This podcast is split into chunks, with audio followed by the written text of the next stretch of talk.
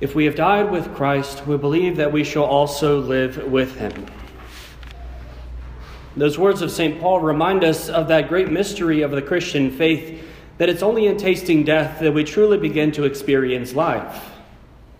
He uses the recognition of our own baptism, of how we were buried with Christ. The imagery in the early church, particularly uh, evident of being fully immersed in water, that you were literally buried under the water in Christ and rose up to new life. Only through death does one taste life. Think of also the story that our Lord calls to mind that unless a grain of wheat falls to the ground and dies, it remains a grain of wheat. But unless if it dies, it bears great fruit. So death brings life. The Lord shows us this in the highest form by his own death and resurrection. When his death, to the eyes of the world, seemed to be the end of his story, he rose from the grave, conquering death by death itself and won eternal life for himself and for us. So it's only by death that we gain true life.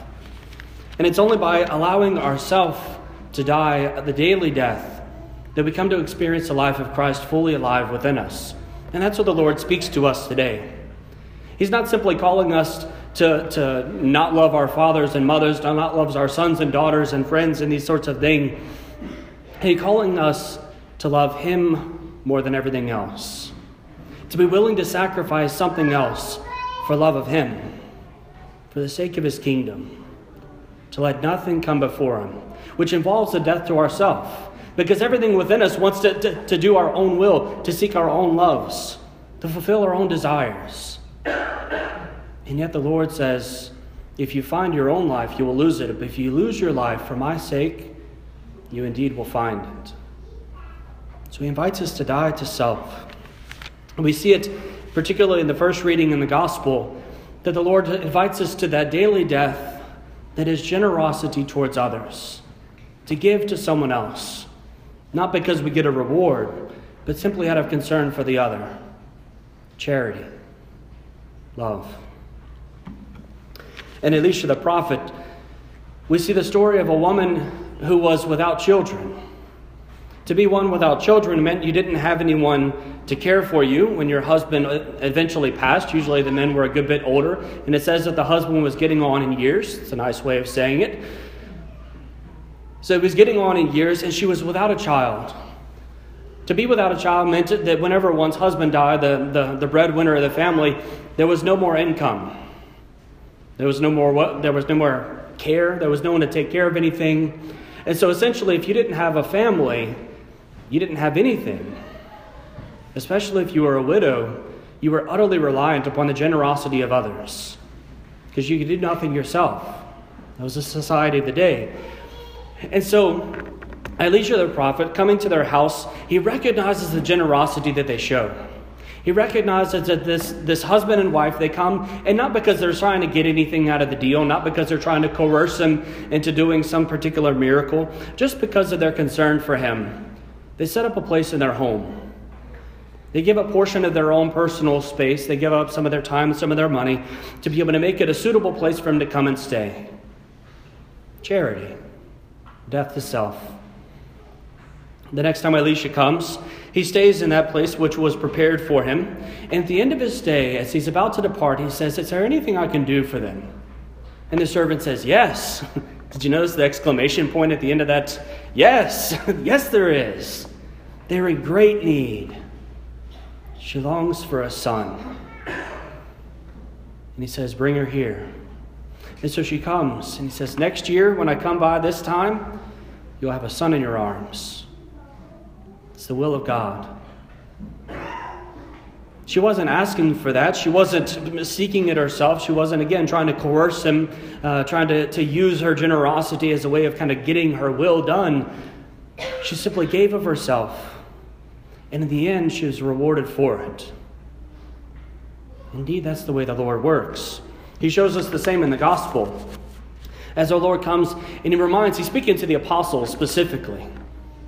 The apostles, the 12, not just a, a generic large crowd. He's speaking to the 12, and he's speaking about the rewards that come.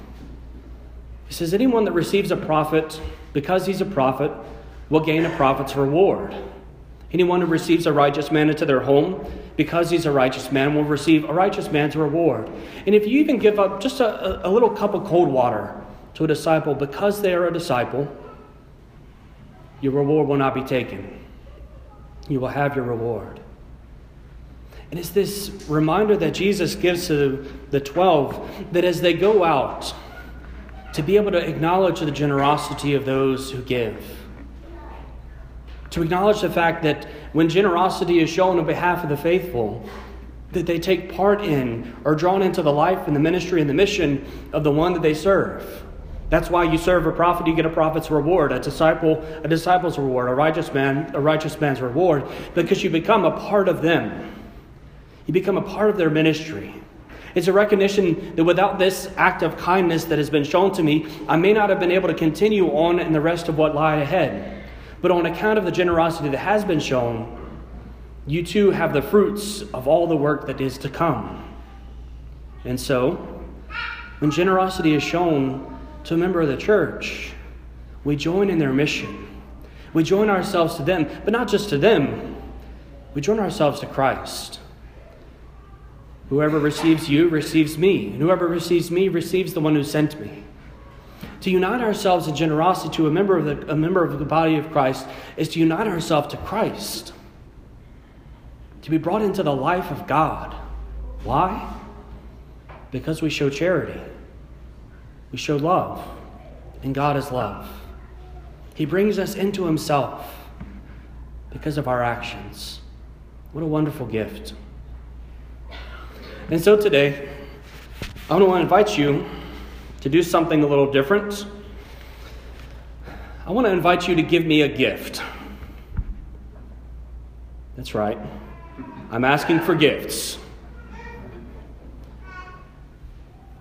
When you come to be able to recognize, we don't have that many prophets roaming around from place to place. We don't have Elijahs and Elishas roaming the streets back and forth. We don't have the apostles so much. We do have the bishops, their successors in the church today. But in the local church, a wonderful, pra- wonderful place and wonderful person to give a gift is to the priest. Because in giving a gift to the priest, you join in the ministry and the mission of the priest, and also his rewards. As Father Cleo would often tell me when I was younger, and he would talk about his life as a priest, he said, the pay isn't necessarily good on earth, but the heavenly benefits are out of this world. the retirement is great, right? And it's the reality. The retirement is great. And so it's a reminder that to the extent that we join ourselves to the ministry of the priest or the ministry of Christ that continues to work in the church, we continue to draw ourselves into the life of God. We're drawn into heaven. And so, I want to invite you to give me some gifts.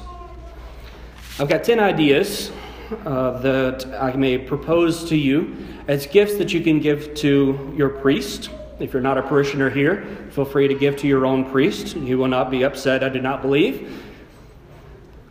But to be able to pray about it and consider which of these, whether one or more, the Lord may be encouraging you to make a gift of yourself, to die to self that the life may come forth from it. The first thing is to pray for me. About a month ago, I received a spiritual bouquet on the anniversary of my ordination. And I, I make a general rule to myself I only cry about once a year. Uh, so I'd already met my one year, one year quota for crying. So I couldn't cry anymore. But if I had still time to cry, uh, I would have at the sight of seeing the number of prayers that were being offered for me. It was a little box that whenever you, uh, a little, a little treasure chest appropriately, that when opened, the prayers popped out because there were just so many. And what a joy and delight it was to sit in front of the Blessed Sacrament and to read of these prayers that you have offered for me. It was humbling and it was encouraging to be able to know of your prayers. It's the greatest gift that you can give to a priest, hands down.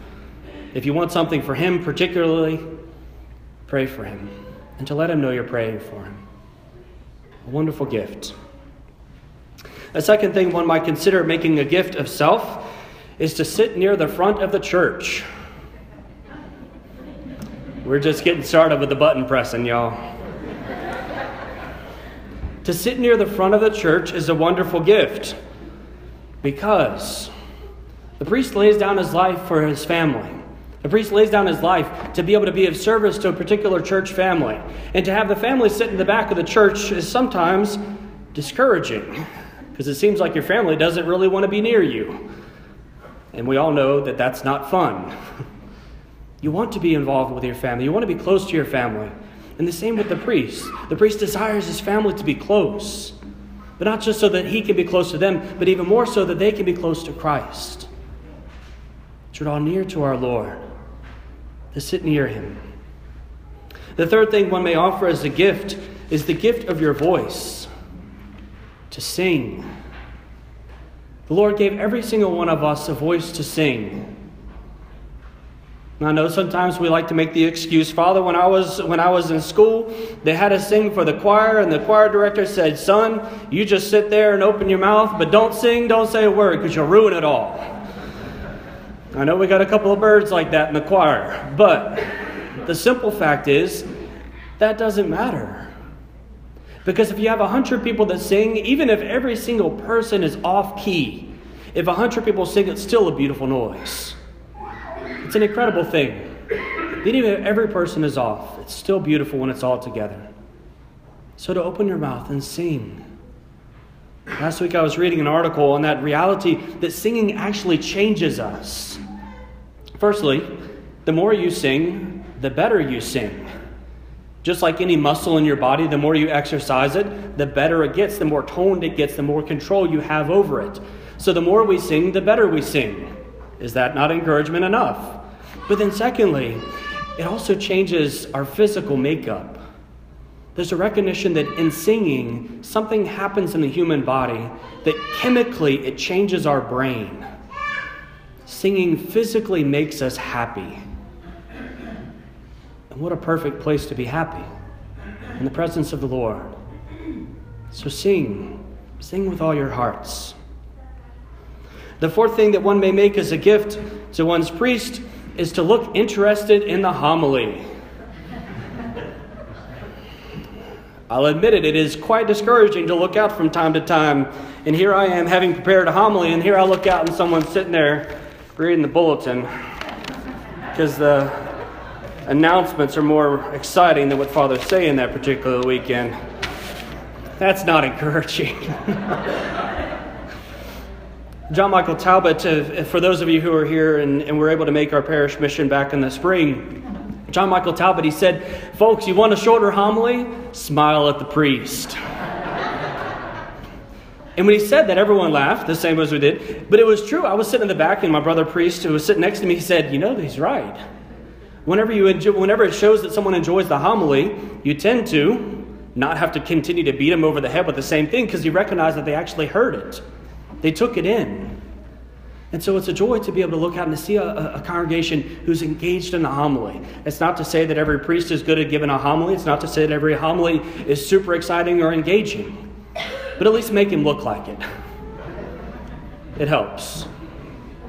The fifth thing that one can do as a gift to your priest is increase your tithe. Like I said, I'm hitting the buttons today. So, to consider making an increase in your tithe to the church. Now, we can go through the whole litany of, of all the different reasons. And I don't like talking about money to begin with because whenever it comes to the church, one of the main things that people often get frustrated with is it's all about money. Money, money, money. Give us money for this. Give us money for that. Y'all, we got two collections today. That's the reality. To be able to run a church, to be able to do the things that we do, it requires money. And the simple fact is, although I don't like asking for it, I'm going to. Because Ultimately, it's only to serve you better. You could put two cents in the collection plate, you could put two million dollars in the collection plate. My take home pay actually doesn't even change. My pay is determined by the diocese, so whatever's whatever. So every penny that you put in more goes to serve our parish. Every bit that's given is to be able to take care of those who are in need, to be able to serve those who are thirsting for faith to continue to build up for the future for our youth, for our parish, to be able to sell those, to serve those who are elderly, to be able to, be able to make use even more so of the wonderful gifts that we have in our community to spread the good news of the gospel. That takes money. So maybe to take a moment to take some time and to consider how you approach tithing in general. Sometimes tithing is just whatever happens to be in my pocket or in my purse or my wallet. That's what we give. But maybe to consider making a generous gift, a sacrificial gift, maybe being more mindful, more, uh, more intentional about one's giving to the life of the church. Again, a wonderful gift to be able to be of service in the community. The sixth thing is to participate in the life of the parish, and I would say, particularly in the form of the liturgy. We have always need of more people to sing in our choir, to lead music, to be able to serve at the altar, to serve as Eucharistic ministers, to be serving as, as, as lectors or readers, to help even just with the, the general maintenance of the, of the facilities themselves, with the altar society. So many things, and that's just the liturgy.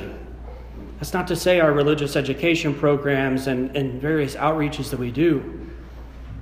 To make a gift of ourselves in those ways is a wonderful thing because it brings us into the greatest of truths, the greatest of realities, the mystery of the liturgy, the mystery of being drawn into Christ. The seventh thing one make as a gift of self, and this one is particularly for the parishioners of this parish, but it may, it may have uh, other options elsewhere or kind of apply to yourself, is the encouragement to sign up for the parish subscription that we have on formed.org. The website formed.org is something that we as a parish have paid for to be able to have um, basically resources for us to be enriched in our faith. It has Bible studies, it has faith studies, it has weekly reflections, it has individual talks on a hundred topics and more, free books, free movies, free everything. We simply have to take advantage of it.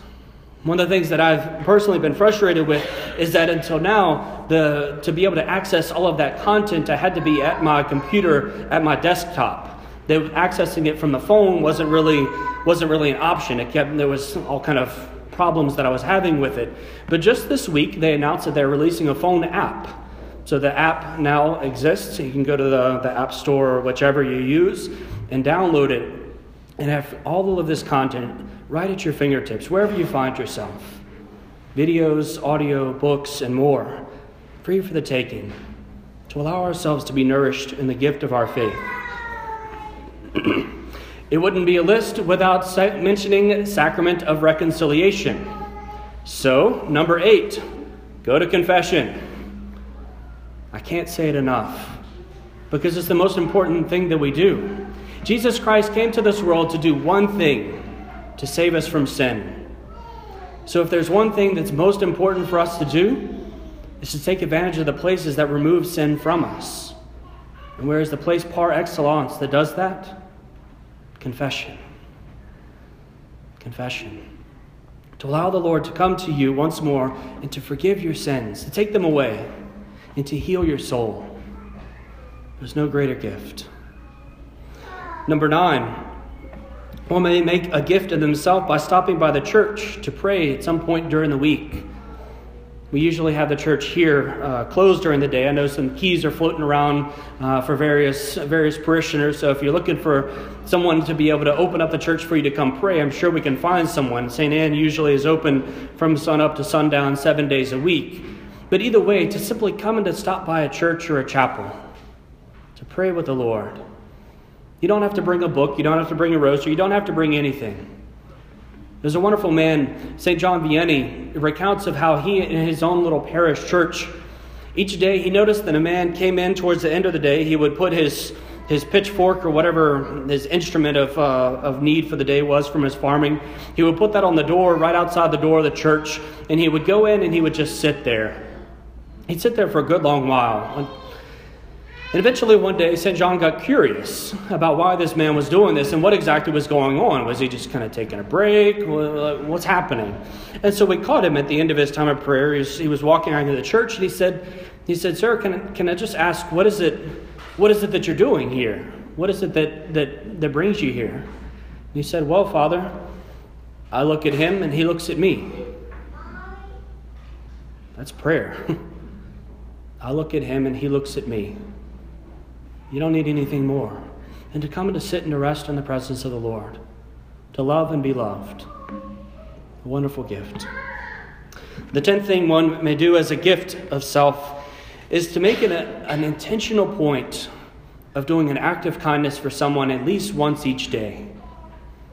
I started trying to do this a few years ago when I was in my, my previous assignment, and all the ladies in the office thought I was crazy because I would announce it verbally when I had done something nice.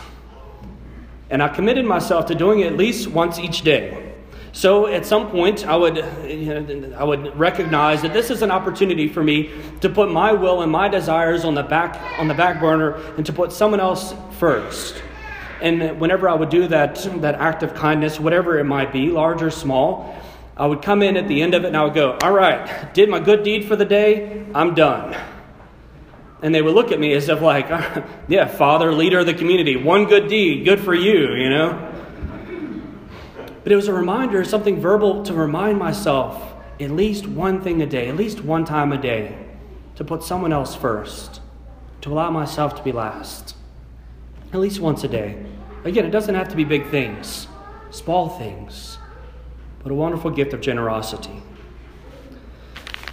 Now, in naming these 10 things, it's a starting point. There could be a thousand others that we could branch off and talk about other things. But the simple reality is that all of these are wonderful gifts that you can make to your priest. He will not be upset with any of the ten, I guarantee it. And the simple reality is if there's one of these that really makes you go, ah, I don't want to do that one, do that one. you know why? Because the greater the death, the greater the life. The greater the death, the greater the life. The more I put myself to death, the more that thing is, is very strong within me to, come, to, to push back against whatever it is. The more I do it, the greater the grace. The greater the death, the greater the life. So allow ourselves to be put to death, to let our will go last. Our dreams, our hopes, our desires, to be able to put that on the back burner and to allow Christ to be first. And amen, I say to you you will not lose your reward.